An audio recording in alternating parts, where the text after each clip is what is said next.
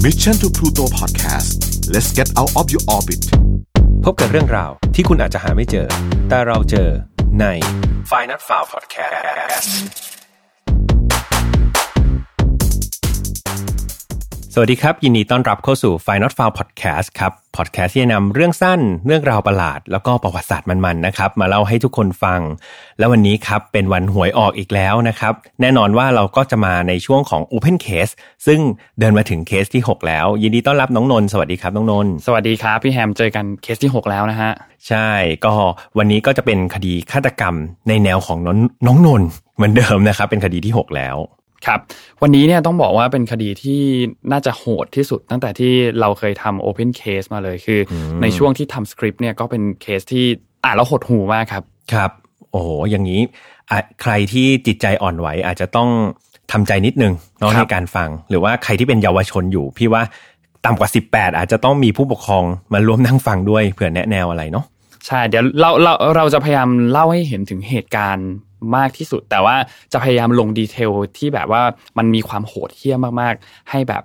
ไม่ได้ดูโหดมากขนาดนั้นนะครับเดี๋ยวจะเล่าให้ฟังเพราะว่ามันเป็นเรื่องที่เป็นเรื่องจริงที่เกิดขึ้นที่โหดมากๆจริงครับๆคือช่วงนี้เนี่ยมันมีหนังใน Netflix เรื่องหนึ่งที่กำลังติดเทรนด์มากๆคือ 365 DNI ไม่รู้พี่แฮมเห็นหรือยัง พี่เคยเห็นเพื่อนโพสต์แชร์แต่พี่ยังไม่ได้ไปดู อ่าใช่นนท์ก็ยังไม่ได้ดูเหมือนกัน แต่ว่าที่เท่าที่หาข้อมูลมาเนี่ยครับเรื่องสั้นคร่าวๆของอันนี้เนี่ยมันเป็นประมาณว่าเขาไปจับผู้หญิงคนหนึ่งมาขังไว้ 365 วัน เพื่อที่จะทำให้ผู้หญิงเนี่ยหลงรักตัวผู้ชายให้ได้ ซึ่งก็เป็นแบบแนวๆหนังรักอีโรติกหน่อยๆคล้ายๆ Fifty Shades of Grey ครับอืมอืมอืมอ่าใช่ก็จะเป็นหนังอ่าอีโรติกเนาะใช่เป็นหนังแนวรัแนกวอีอีโรโรติติกกหน่อยครับก็แบบแบบแบบ แนวแนวแบบจับมาขังไว้นะครับ ซึ่งคดีในวันนี้เนี่ยมันคล้ายๆกันคือเป็นการจับมาขังเหมือนกัน แต่ว่าคดีนี้เกิดขึ้นในญี่ปุ่นครับแล้วก็เป็นคดีที่โหดเหี้ยมมากๆ แล้วก็สร้างความสะเทือนขวัญให้กับสังคมญี่ปุ่นเป็นอย่างมากในช่วงเวลาตอนนั้นครับมันเป็นคดีที่เขาจับตัวผู้หญิงคนหนึ่งครับมาขังไว้เป็นเวลานานถึง 44 วันครับ อืมก็ค่อนข้างนานนะเกือบนานสองมากเดือนเดือนครึ่งใช่ครับนานมาก ซึ่งกว่าที่เธอจะผ่านแต่ละวันไปได้เนี่ยเธอถูกทรมานอย่างโหดร้ายทารุณจนไม่คิดว่ามนุษย์คนหนึ่งจะสามารถทำกับมนุษย์อีกคนหนึ่งได้มากขนาดนี้ครับ โอ้โห เกินมาอย่างนี้พี่ค่อนข้างรู้สึก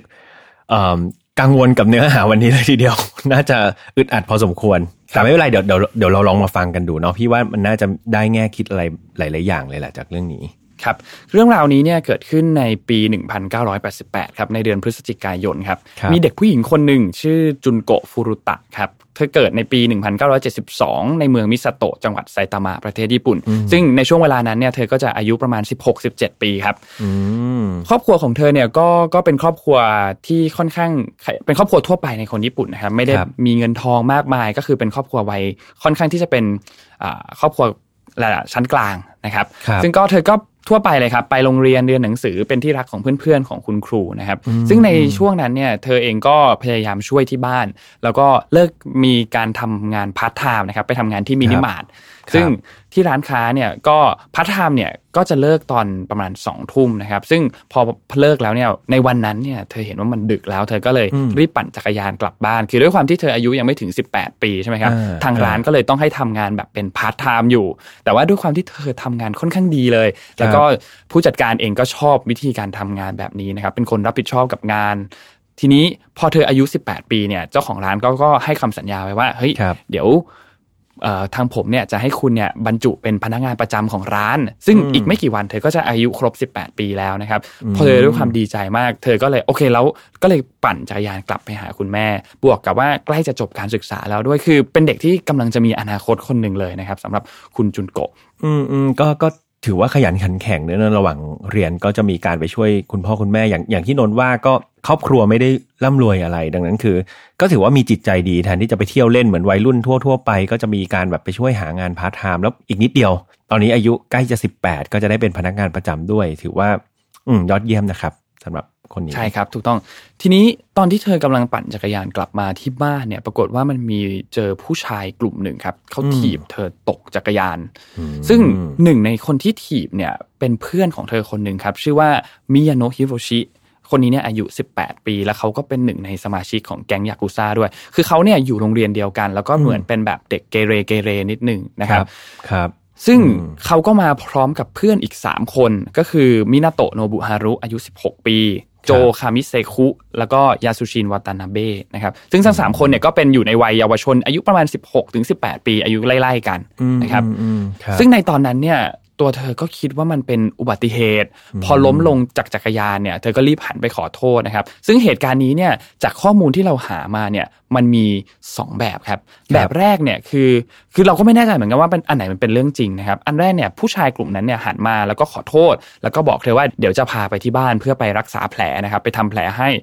ส่วนอีกแบบหนึ่งเนี่ย คือหลังจากที่เธอตกจักรยานแล้วเนี่ยก็ถูกทำลายแล้วก็ลักพาตัวไปเลย หลังจากนั้น อืมอืมจริง ๆ มันมันก็เป็นไปได้ทั้งสองอย่างเนาะแบบแบบอย่างแรกเนี่ยเนื่องจากฮิโรชิเนี่ยคนที่อายุ 18 ปีเขาเป็นเพื่อนใช่ไหมกัใช่ครับจุนโกะดังนั้นคือเขาอาจอาจจะรู้สึกว่าอ้าวก็เป็นเพื่อนกันนี่อาจจะแบบเออชวนไปที่บ้านไปรักษาทำแผลอะไรอย่างเงี้ยจุนโกะก็อาจจะมีความเชื่อใจใช่ระดับหนึ่ง เนาะใช่ครับคือเหมือนอืมคือคือเหตุการณ์ตอนนั้นมันเหมือนเป็นอุบัติเหตุด้วย ไม่ได้คมีรับใครตั้งใจอืมนะครับอืมเหมือนแบบว่าทำให้เกิดขึ้นแบบเป็นอุบัติเหตุครับทีนี้แต่อย่างไรก็ตามเธอก็ถูกพาตัวมาที่บ้านนะครับอืมไปที่บ้านของมินาโตะโนบุฮารุคือซึ่งก็คือเป็นเป็นเพื่อนเป็นคนหนึ่งในในอ่าสี่แก๊งผู้ชายคนนั้นครับนะครับครับ ซึ่งบ้านนี้เนี่ยอยู่ที่โตเกียวครับอืมซึ่งพอไปถึงปุ๊บ ไอตัวผู้ชายคนนั้นเนี่ยก็หลอกครอบครัวว่าตัวจุนโกะเนี่ยเป็นแฟนของเขาก็เลยพามาที่บ้านอืมนะครับ เมื่อมาถึงบ้านเนี่ยนะครับ ปรากฏว่าเธอถูกบังคับให้โทรไปหาครอบครัว แล้วบอกว่าเธอเนี่ยออกมาค้างที่บ้านเพื่อน ไม่ต้องตามหาไม่ต้องห่วง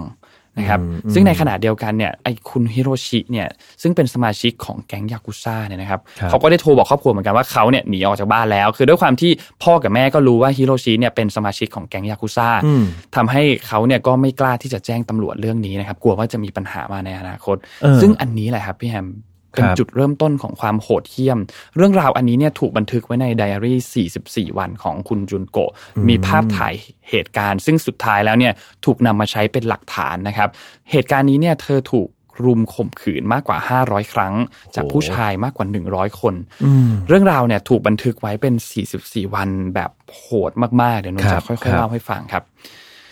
วันที่หนึ่งครับ หลังจากที่เธอถูกลักพาตัวมาเนี่ยแล้วก็ถูกกักขังไว้ในบ้านนะครับ เธอถูกบังคับให้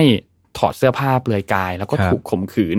ถูกทรมานจนไม่ให้กินข้าวกินน้ำอะไรเลย จนร่างกายเนี่ยเข้าสู่สภาวะที่อ่อนแอ เพราะว่าไม่ได้รับสารอาหารครับเกินไป ซึ่งตอนนั้นเนี่ยก็เป็นเหตุที่ทำให้เธอไม่มีอะไรกินเลยอืมแล้วก็ต้องดื่มกินปัสสาวะ แล้วก็กินแมลงสาบแทนเพื่อที่จะประทังชีวิตต่อไปให้ได้อืมครับ นอกจากนี้เนี่ยเธอยังถูก บังคับให้เอ่อสำเร็จความใคร่ต่อหน้าคนอื่น ถูกเผาไฟแช็กเอาบุหรี่ไปจี้ แล้วก็เอาวัตถุแปลกปลอมต่างๆเนี่ยยัดเข้าไปใส่ในช่องคลอดแล้วก็ทวารหนักของเธอคือโหดมากโอ้โหๆคือด้วยด้วยภาพคือด้วยไดอารี่ที่บันทึกมาเนี่ยครับมันเป็นความโหดมากๆ คือนนท์เนี่ยไม่ได้เข้าไปไม่ได้พยายามที่จะหาภาพหลักฐานที่เกิดขึ้นเพอรู้สึกว่ามันน่าจะทำให้เราดีเพรสมากๆ ก็เลยพยายามที่จะใส่ดีเทลตรงนี้ให้น้อยที่สุดนะครับอืม ผ่านเวลาผ่านไปสิบวันครับครับในวันที่สิบเอ็ดเธอยังคงถูกใช้ความรุนแรงอย่างต่อเนื่อง คือถูกต่อยที่หน้านับไม่ถ้วนเอาร่างไปผูกติดกับไม้กระดานที่อยู่บนเพอยู่บนเพดานนะครับ แล้วก็เอาห้อยตัวลงมาเหมือนกระสอบทรายใช้เป็นที่ระบายอารมณ์นะครับ ถูกซ้อมหนักมากๆ จนจมูกเนี่ยเต็มไปด้วยเลือด แล้วเธอก็หายใจไม่ได้ครับด้วยจมูกไม่ได้จนต้องหายใจทางปากแทนอ๋อแล้วก็มีการเอาดัมเบลไอ้ดัมเบลที่เราใช้ยกออกกำลังเนี่ยครับอืมครับแล้วก็ปล่อยลงไปที่ท้องของเธออย่างรุนแรงคือแบบโอ้โหเหมือนคว้างใส่แบบนั้นนะครับอืมซึ่งอาการของเธอเนี่ยก็หนักขึ้นรุนแรงขึ้น ถึงขนาดที่มี เหตุการณ์เล่าไว้ว่าเธอเนี่ยพยายามที่จะดื่มน้ำแต่สุดท้ายเธอก็ดื่มไม่ได้แล้วก็อาเจียนออกมาทุกครั้ง เพราะว่าเธอถูกทำร้ายจนร่างกายไม่สามารถที่จะดื่มน้ำได้นะครับ ครับ โอ้สาหัสมากๆเลย อืม สาหัสมากๆครับครับ มีหลายครั้งมากๆที่เธอเนี่ยพยายามที่จะหลบหนีอืมเวลาที่แบบผู้ชายสี่คนนั้นน่ะเผลอนะครับครับ แต่สุดท้ายก็ไม่สามารถที่จะหลบหนีได้ แล้วก็ถูกจับกลุ่มได้ทุกรอบนะครับ แล้วก็ถูกลงโทษด้วยการเอาบุหรี่เนี่ยไปจี้ตามตัวจี้ที่แขน แล้วก็เอาน้ำมันเนี่ยไปราดที่บริเวณขาจนถึงเท้านะครับ แล้วก็จุดไฟเผาอืม นี่ผ่านไปสิบวันเองใช่ไหมนนท์นี่คือ10วันครับ ลองคิดโอ้โหภาพดูว่าโหดมาก10วันของเราเราใช้ชีวิตปกติกับ10วันของคุณจุนโกะที่ต้องเจอกับเหตุการณ์แบบนี้เนี่ยมันเป็นยังไงอืมอืมหลังจากนั้นผ่านไปอีก10วันครับ ในวันครับที่20ในวันที่20เนี่ยตอนนี้อย่างที่นนท์เล่าให้ฟังว่าขาของเธอเนี่ยถูกราดน้ำมัน แล้วก็ถูกจุดไฟเผาจนเป็นแผลได้รับความบาดเจ็บอย่างรุนแรงนะครับ นอกจากนี้เนี่ยยังถูก ทุบตีเข้าที่ขาอย่างรุนแรงจนทำให้เธอเนี่ยไม่สามารถที่จะเดินได้อีกนะครับครับ และไม่ใช่แค่นั้น เธอยังถูกทุบที่มือจนมือเนี่ยกระดูกละเอียด เล็บก็แตกละเอียดนะครับพวกเขายังทรมานเธอ ต่อไปเรื่อยๆนะครับด้วยการนำดอกไม้ไฟยัดเข้าไปในรูทวารหนักนะครับ แล้วก็จุดไฟเผายัดบุหรี่เข้าไปที่บริเวณช่องคลอดนะครับ ซึ่งในช่วงเวลาตอนนั้นเนี่ยต้องบอกว่าที่ญี่ปุ่นเนี่ยเป็นหน้าหนาวนะครับ แล้วก็อากาศมันหนาวมาก ถ้าใครเคยไปญี่ปุ่นในช่วงเดือนปลายปลายปลายปี ช่วงเดือนธันวาคม ช่วงเดือนมกราคมจะรู้ว่ามันหนาวมากๆ แล้วมันการที่ไปออกไปอยู่ข้างนอก แค่เราใส่เสื้อหนาวขนาดเราใส่เสื้อหนาวอุ่นๆเรายังรู้สึกว่ามันหนาวมากเลยแค่อยากจะออกจากสถานีรถไฟฟ้าเดินขึ้นไปบนถนนยังไม่อยากเดินเลยเพราะมันหนาวมากๆนะครับครับซึ่งครับตอนนั้นเนี่ย เธอถูกบังคับให้ไปนอนข้างนอกบ้านที่ระเบียงครับ ซึ่งทุกคนรู้ว่าความหนาวเนี่ยมันทรมานแค่ไหนก็ก็พอจะใช่นึกภาพกันออกใช่ประกอบกับพี่ว่าตอนนั้นร่างกายเธอน่าจะเต็มไปด้วยบาดแผล ความเจ็บปวดฟกช้ำจากการถูกทำร้ายด้วยนะครับ ไปเจออากาศเย็นๆนี่ไม่อยากจินตนาการอืม ถูกต้องครับ ทีนี้เนี่ยพวกเขาผ่านมาอีก 10 วันครับ ในวันที่ 30 เธอก็ยังถูกทรมานต่อไปเรื่อยๆ มีการเอาเทียนร้อนๆมา แล้วก็หยดใส่หน้าใส่เปลือกตานะครับ โดนเข็มเย็บผ้าเนี่ยแทงที่บริเวณหน้าอก มีการตัดหัวนมข้างซ้ายออกด้วยครีมเหล็กนะครับ เอาหลอดไฟยัดเข้าไปที่ช่องคลอด แล้วก็เกิดการพอหลอดไฟมันก็แตก แล้วก็มีเลือดออกจากช่องคลอดหนักมากๆนะครับ ซึ่งตอนนั้นเนี่ยก็ต้องบอกว่า คือมันเป็นเหตุการณ์ที่โหดมากนะครับ นี่นนนนเล่าเล่าให้ฟังอีกทีหนึ่งยังรู้สึกดีเพรสเลยนะครับ ครับ อืมอืมอืมอืมและเหตุการณ์ตอนที่สิ้นสุดครับ คือวันสุดท้ายวันที่ 44 ในตอนนั้นเนี่ย เธอไม่สามารถที่จะขยับตัวอะไรได้แล้วนะครับครับสภาพร่างกายของเธอเนี่ยถูกทำร้ายหนักมากๆ จนไม่สามารถที่จะทำอะไรได้อีก ซึ่งตลอดเวลาช่วงที่ผ่านมาเนี่ยในช่วงวันที่ 1 ถึงวันที่ 44 เนี่ยเธอก็พยายามร้องขอชีวิต แล้วก็พยายามบอกว่าเฮ้ยช่วยช่วยปล่อยฉันไปปล่อยเธอไปเถอะ แต่ว่าในวันนี้เนี่ยพวกเขาเธอไม่ไม่ไม่ร้องขอที่จะให้เธอรอดชีวิตไปแล้ว แต่เธอขอให้จบชีวิตของเธอซะเพราะว่าเธอไม่อาจที่จะทนทรมานแบบนี้ต่อไปได้อีกแล้ว ครับ มันคงถึงขีดสุดแล้วแหละอืมครับมันเป็นหนักมากๆ ซึ่งในวันนั้นเนี่ยเธอถูกบังคับให้เล่นเกมไพ่ของญี่ปุ่นเกมหนึ่งนะครับครับซึ่งสุดท้ายแล้ว เธอก็ถูกทรมานต่ออย่างหนักนะครับ โดนเทน้ำมันลงไปบนใบหน้าบนร่างกาย แล้วก็จุดไฟเผา ซึ่งอันนี้แหละเป็นเหตุการณ์ที่ทำให้เธอเสียชีวิตอย่างทรมานหลังจากนั้น แล้วก็เป็นการสิ้นสุด 44 วันแห่งความทรมานของเธอครับโอ้โหขนาดเราฟังมานี่นนนนพูดมาพี่ว่าประมาณสิบนาทีครับพี่ยังรู้สึกมันคนฟังยังรู้สึกทรมานเลยเนาะแต่ว่าคนที่ต้องอยู่ตรงนั้นสี่สิบสี่วัน อืม เศร้าครับ ฟังแล้วเศร้าจริงมันมันหนักแล้วมันก็รุนแรงมากๆนะครับ ซึ่งครับหลังจากนั้นเนี่ยหลังจากที่เธอเสียชีวิตแล้วเนี่ยนะครับผู้ชายทั้ง 4 คนนั้นเนี่ยก็ไปหาถังน้ำมันขนาดใหญ่มา แล้วก็โยนเธอลงไป แล้วก็เทปูนซีเมนต์เข้าไป เพื่อที่จะเหมือนบล็อกเธอไว้แล้วก็ทำลายหลักฐานนะครับ แล้วก็นำไปทิ้งไว้ที่เขตก่อสร้างในเมืองโตเกียวครับอันนี้เนี่ยเกิดขึ้นในเดือนมกราคมในปีปีถัดมานะครับปี 1989 หลังจากนั้นเนี่ยเจ้าหน้าที่ตำรวจเขาก็ได้มีการสืบถึงเรื่องนี้นะครับ ครอบครัวเธอเองก็สงสัยแล้วก็พยายามที่จะตามสืบเรื่องนี้อยู่เรื่อยๆ ซึ่งก็สุดท้ายก็พบศพเธอนะครับ ที่ครับอยู่ในถังน้ำมันใหญ่อันนั้น สภาพของศพของเธอเนี่ยไม่อาจที่จะ พูดออกมาเป็นบรรยายออกมาเป็นคำพูดได้นะครับ คือมันโหดร้ายแล้วก็ทารุณมากครับๆหน้าของเธอเนี่ยเละไปเลยนะครับ ถูกไฟเผาจนจำไม่ได้ มีร่องรอยการถูกข่มขืนนะครับ ซึ่งเมื่อครอบครัวของเธอได้ยินข่าวนี้เนี่ยหัวอกคนเป็นพ่อคนเป็นแม่นะครับ ก็ก็แทบจะล้มทั้งยืนเลยนะครับพี่แฮมครับ คือคุณแม่เนี่ยก็ต้องเข้ารักษาตัวที่โรงพยาบาลนะครับ ซึ่งมันเป็นความทรงจำที่มันไม่มันไม่ไม่มีทางที่จะลืมได้นะครับอืมสำหรับจิตใจของคนที่เป็นพ่อเป็นใช่แม่คือข้อมูลพวกนี้มันยิ่งจะเซนซิทีฟกับอ่าคนที่เป็นพ่อเป็นแม่พอสมควรเลยครับ คือ ยิ่งตำรวจสืบค้นมีข้อมูลมีไดอารี่นะครับที่เป็นหรือเป็นภาพเป็นหลักฐานเนี่ยพี่ก็ไม่แน่ใจว่าพ่อแม่เขาได้เห็นและได้เสพข้อมูลเหล่านั้นมากหรือเปล่า คือยิ่งเสพเท่าไหร่พี่ว่ามันเหมือนเป็นการแบบ ทำให้เขายิ่งเจ็บปวดมากเท่านั้น จริง ๆ ข้อมูลพวกนี้เซนซิทีฟมากครับ ใช่ครับ อืม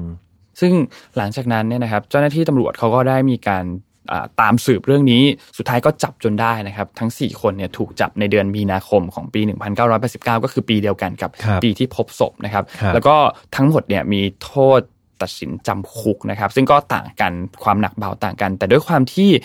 กฎหมายของญี่ปุ่นในตอนนั้นเนี่ยมันมีเรื่องของกฎหมายเยาวชนนะครับ ซึ่งโทษความผิดมันก็จะเบาเมื่อเทียบกับคนธรรมดาอยู่แล้วครับทั้ง 4 คนเนี่ยถูกจำคุก 7ถึง20 ปีนะครับ ซึ่งสังคมญี่ปุ่นในตอนนั้นเนี่ยก็เกิดการวิจารณ์กันอย่างหนักนะครับ ว่าเฮ้ยจริง ๆ แล้วเราควรจะมีการพิจารณากฎหมายเรื่องของคุ้มครองเยาวชนใหม่ไหม เพราะว่ามาตรการการลงโทษในคดีนี้เนี่ยถือว่าเบามากๆถ้าเทียบกับสิ่งที่พวกเขาได้ทำลงไปกับคุณจุนโกะนะครับ ซึ่งสุดท้ายแล้วเนี่ยโทษก็ประมาณนั้นครับ ประมาณ7ถึง20 ปี แล้วก็พวกเขาเหล่านั้นก็ออกมาจากคุก มีการเปลี่ยนชื่อกัน แล้วก็กลับเข้าสู่สังคมนะครับ คือ พอเวลาผ่านไปนานมากๆ ผู้ชายทั้ง4คนนั้นอาจจะไม่ได้จำดีเทลได้แล้วว่า เขาเคยทำเรื่องที่โหดร้ายกับผู้หญิงคนคนหนึ่งไปแล้ว ตอนนี้เขาก็ไปเริ่มชีวิตใหม่ แต่ว่าลองคิดภาพว่า 44 วันนั้นเนี่ย ทุกคนจะรู้ว่าช่วงเวลาเนี่ยมันมันนานมากๆ กว่าจะผ่านไป 10 วินาที 1 นาที 1 วันเนี่ยมันนานมากๆนะครับครับ แล้วมันก็ทรมานมาก ใช่ พวกกฎหมายเยาวชนจริง ๆ มันก็มีทุกประเทศนะรวมถึงประเทศเรา แต่ถูว่ากต้องครับ หลายๆคนถูกต้องครับพี่ว่ามันไม่แปลกใจเลยที่คนญี่ปุ่นจะมีการแบบวิจารณ์ถึงโทษนี้อย่างหนัก เพราะว่าพฤติกรรมของสี่คนนั้นนะครับมันมันเกินคำว่าเยาวชนไปมาก คือแม้แต่ผู้ใหญ่แบบพี่หรือแบบนนท์เนี่ยเรายังไม่คิดที่จะทำอะไรได้ได้รุนแรงขนาดนั้นดีกว่า พี่ต้องบอกงั้นแต่ว่าแบบจิตใจของสี่คนนั้นก็ไม่รู้ว่าอะไรไปเข้าสิงทำให้เขาทำอะไรได้รุนแรงขนาดนั้น ดังนั้นด้วยโทษด้วยกฎหมายเองมันก็คงดูไม่แฟร์สำหรับเอ่อทั้งเหยื่อ ทั้งครอบครัวของเหยื่อหรือแม้แต่แบบเอิ่ม จิตใจของคนญี่ปุ่นในตอนนั้นเลย พี่พี่พี่เชื่อว่ามันคงเป็นกระแสที่แรง ก็ไม่แปลกใจครับ อืม ถูกต้องครับ ซึ่งพิธีงานศพของคุณจุนโกะเนี่ยก็ได้ถูกจัดขึ้นในช่วงเวลาหลังจากนั้นนะครับ ก็มีคนเข้ามาแสดงความเสียใจถึงเหตุการณ์นี้มากมาย ซึ่งนี่เป็นเหตุการณ์ ที่เป็นเรื่องจริงนะครับ แล้วก็ครับเกิดขึ้นจริงในประเทศญี่ปุ่น เป็นเหตุการณ์ที่สร้างความสะเทือนขวัญมาก ๆ กับญี่ปุ่นในช่วงเวลานั้นนะครับพอเรากลับมาคิดถึงเรื่องนี้มันในเหตุการณ์นี้แล้วเนี่ยมันก็ทำให้เราต้องมาคิดอย่างละเอียดเลยว่าเฮ้ยทุกวันนี้เราใช้ชีวิตอย่างมีสติมากพอหรือยังพอเกิดเรื่องอะไรที่ดูแปลกๆขึ้นมา เราควรจะรีบจัดการมัน เช่น สมมติเราไปกับเพื่อนอืมใช้ชีวิตกับเพื่อนอยู่ดีๆมีเพื่อนคนหนึ่งหายไปอืมเราควรที่จะ ให้ฉุกคิดมากกว่ามากขึ้นมากว่าเฮ้ยมันเกิดอะไรขึ้นกับเพื่อนคนนี้หรือเปล่าหาสาเหตุของมันว่ามันเกิดอะไรขึ้น เพราะว่าเรื่องนี้เองก็กินเวลาถึง 44 วันนะครับ แต่ด้วยครับความที่เหตุการณ์อันนี้เนี่ยมันเขาตัวคนร้ายเองเนี่ยก็มีการที่จะพยายามปกปิดเรื่องนี้ ให้โทรหาครอบครัวบอกครอบครัวนู่นนี่ไว้ มันก็เลยเป็นเหตุการณ์ที่อาจจะทำให้คนเนี่ยไม่ได้คิดถึงเรื่องนี้มากขนาดนั้นเลย เลยมองผ่านเรื่องนี้ไปนะครับ ครับครับ อืมเห็นด้วยครับ จริง ๆ ก็ เออเจออะไรแปลกๆ เราอาจจะพี่ก็ไม่แน่ใจว่าถ้าเกิดสุดท้ายแล้วพ่อแม่เขาเติดต่อตำรวจ หรือว่าทำอะไรได้เร็วกว่านี้ ก็อาจจะช่วยชีวิตของเธอได้นะครับ ใช่ก็เป็นไปได้นะครับ ซึ่งครับอีกเรื่องหนึ่งที่จะไม่พูดถึงไม่ได้เลยก็คือเรื่องของช่องโหว่ของกฎหมายครับ จะเห็นว่า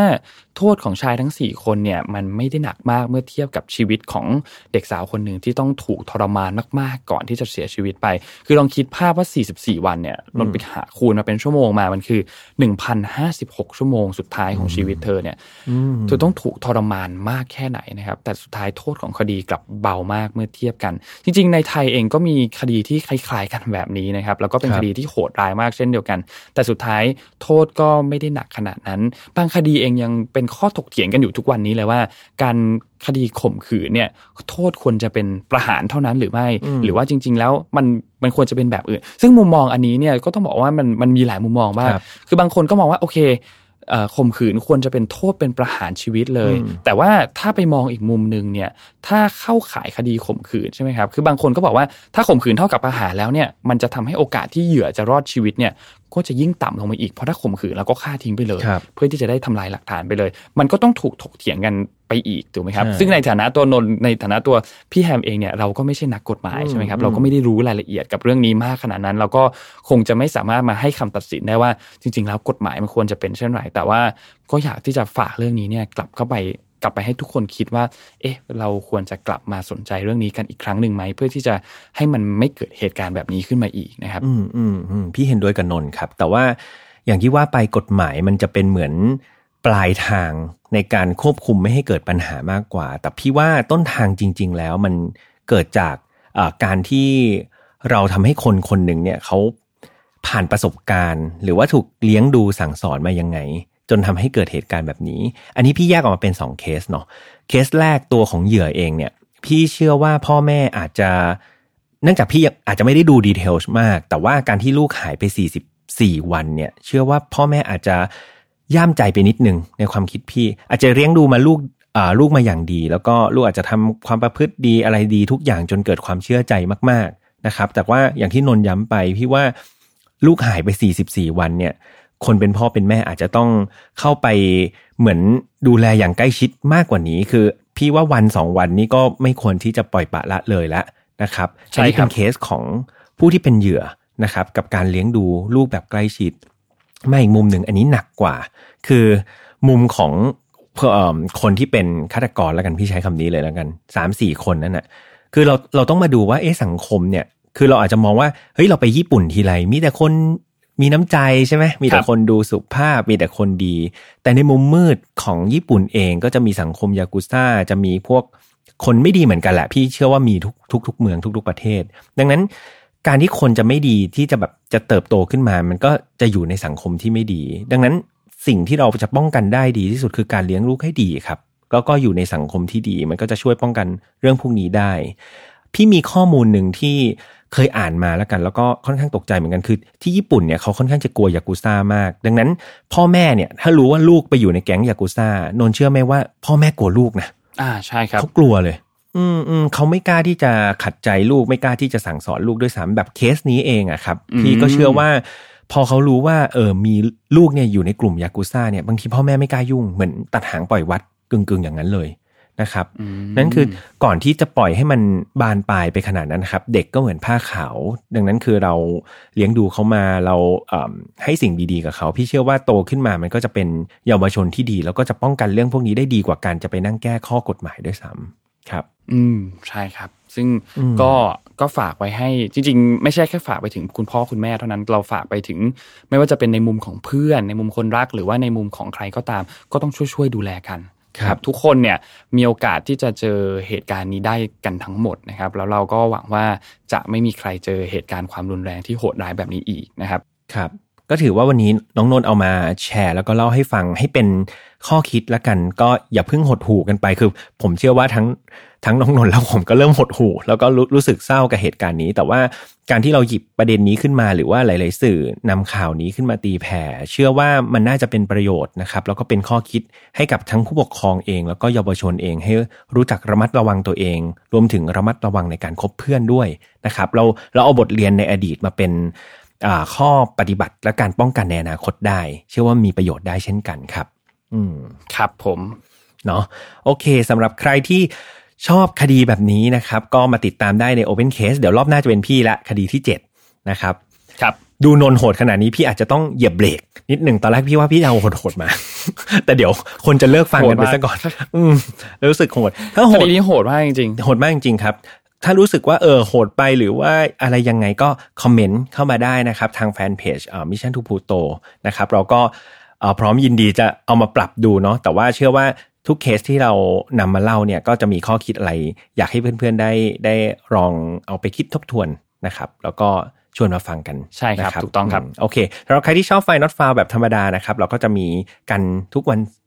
นะครับเป็นไฟล์ not file ปกติส่วน Open Case ก็จะมีทุกวันหวยออกวันที่ 1 และ 16 ครับ เรามีช่องทางเหมือนเดิมครับ YouTube Spotify นะครับ Google Podcast นะครับ SoundCloud Podbean นะครับแล้วก็อย่าลืมว่าเรามีแฟนเพจแล้วด้วยนะครับ Mission to Pluto ใครที่ยังเออไม่ได้ไลค์นะครับก็เข้าไปไลค์แล้วก็ลองเข้าไปอ่านดูตอนนี้เรามี content มีบทความดีๆ แบบเพียบเลย นะครับใช่แล้วอยากให้ไปตาม เพราะว่าตอนนี้เนี่ย Facebook ของ Pluto เนี่ยต้องบอกว่ามี content อะไรลงเพียบมี content ทุกวันนะครับ แล้วก็วาไรตี้น่าสนใจทุกอันเลย อยากให้เข้าไป